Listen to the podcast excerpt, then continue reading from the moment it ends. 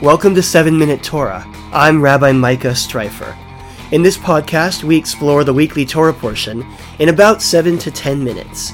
We make modern meaning out of ancient texts, exploring them through liberal Jewish eyes. Sometimes it's just me, and other weeks I'm in conversation with another rabbi or a Jewish thought leader. All right, this week we are reading the exciting Parsha about Jacob's wrestling match with somebody, and about his name being changed from Jacob to Israel. But before I get too deeply into that, I have some thank yous to say. I want to thank seven new weekly supporters of 7 Minute Torah.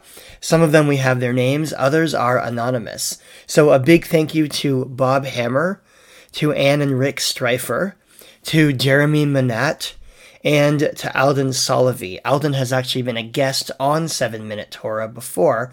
He and I talked back in March about Shmini. So if you haven't listened to that one, go back and listen to my interview with Alden. But in the meantime, thank you to him.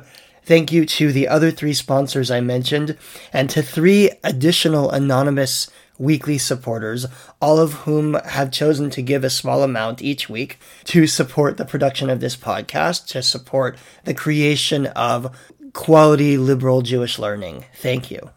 And speaking of learning, the parsha we read this week is very much about the ways that we learn and the ways that we grow as human beings. We're reading Vayishlach. Vayishlach starts at Genesis chapter 32 verse 4 and goes to chapter 36, verse 43. It tells the story, the continuation of the story of Jacob. Of course, we met Jacob two weeks ago, along with his brother Esau. We watched him swindle his brother out of the family birthright. We watched him lie to their father to get the blessing that should have been Esau's. We watched him run away to the land of Padan Aram, where he met not one, not two, but four women and married them all, had 12 children so far, with one more who will be born this week, and ultimately made his way back toward the land of Israel. So now, 20 years later, Jacob is about to meet Esau for the first time in decades. He's about to see the brother that he swindled and cheated. And Jacob is understandably afraid. In fact, the Parsha tells us that Jacob is afraid. That's the very context in which the wrestling match takes place. It says, Vayakom balayla hu. Jacob got up that very night.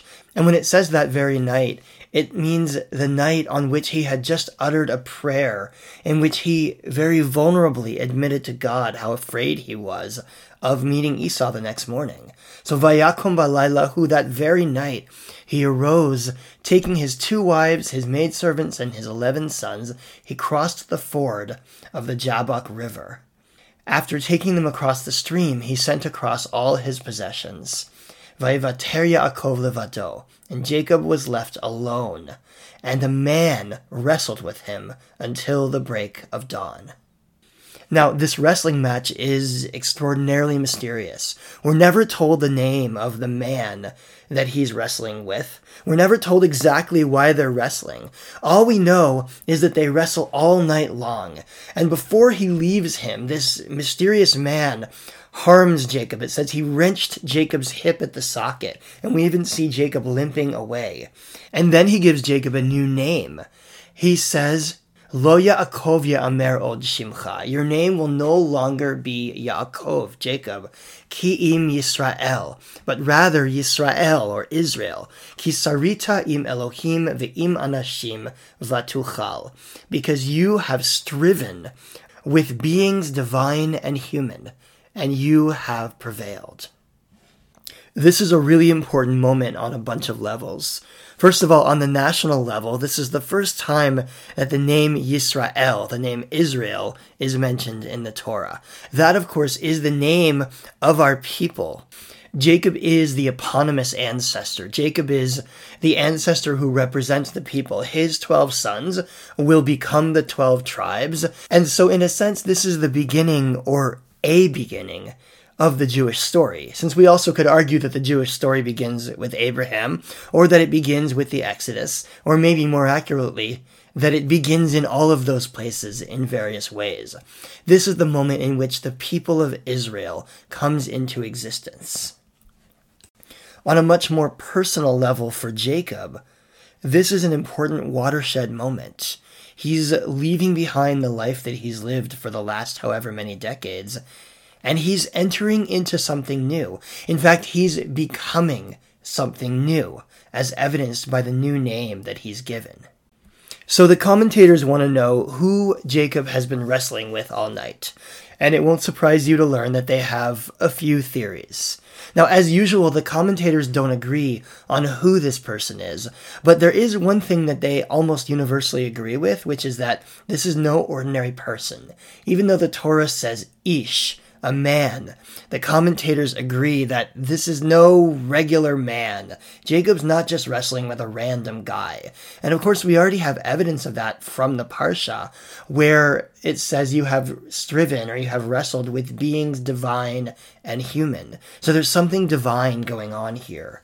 Some of the commentators believe that this wrestling partner was Esau's guardian angel, that he was here to weaken Jacob on the eve of his confrontation with Esau, or that he was here to teach Jacob that he was capable of confronting Esau. If you can beat an angel, then you can beat your brother. Something like that.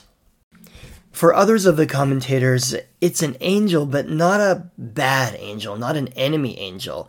This is from Rabbi Ovadia Sforno, a 16th century Italian commentator.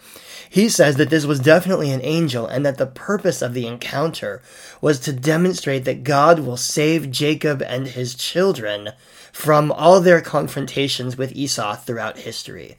So this harkens back to the idea that Esau represents not just a biblical character, but also various embodiments of adversary that the Jews have known throughout their history, the Roman Empire, those who have persecuted the Jews. And Sforno comes along and says, that there's a message here that you're going to wrestle with them. There are going to be ups and downs, but there will be salvation in the end that's an interesting interpretation considering how much of Jewish history has been filled with persecution and with struggle and that like Jacob we we keep wrestling we keep struggling we keep moving our way forward trying to do our best in the world.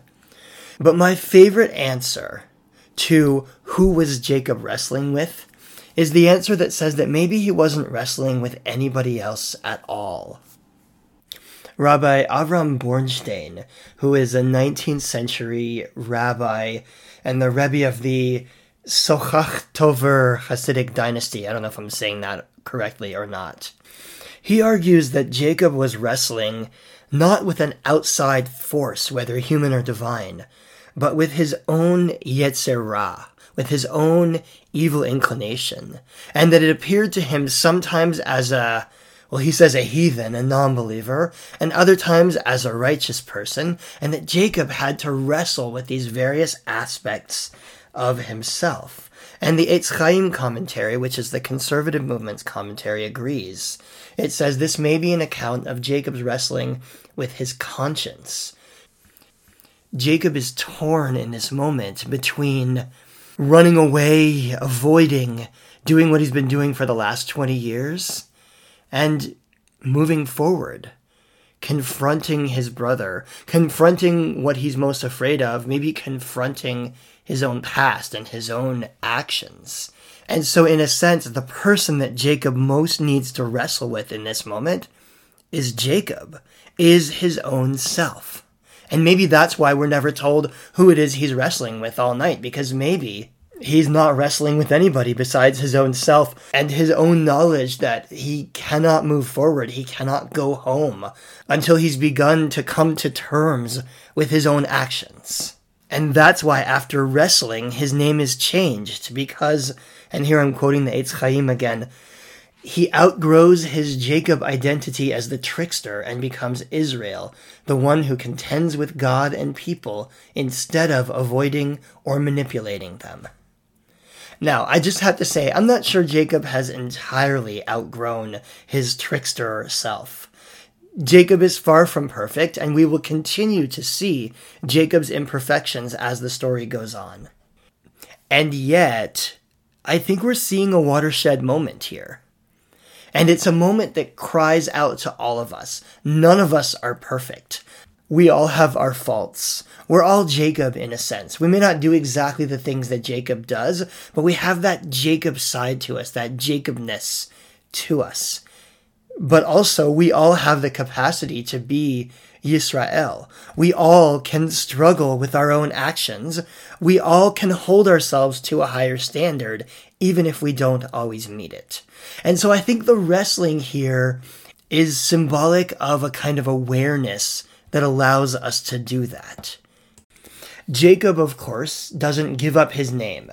Jacob continues to be referred to as Jacob for the rest of his life, even though he also is Yisrael. And we're the same. We don't just, bam, wrestle with our angels and defeat them and move on.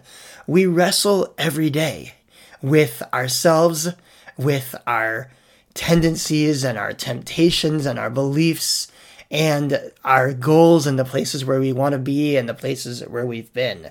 We are wrestling beings. We become Israel every day of our lives.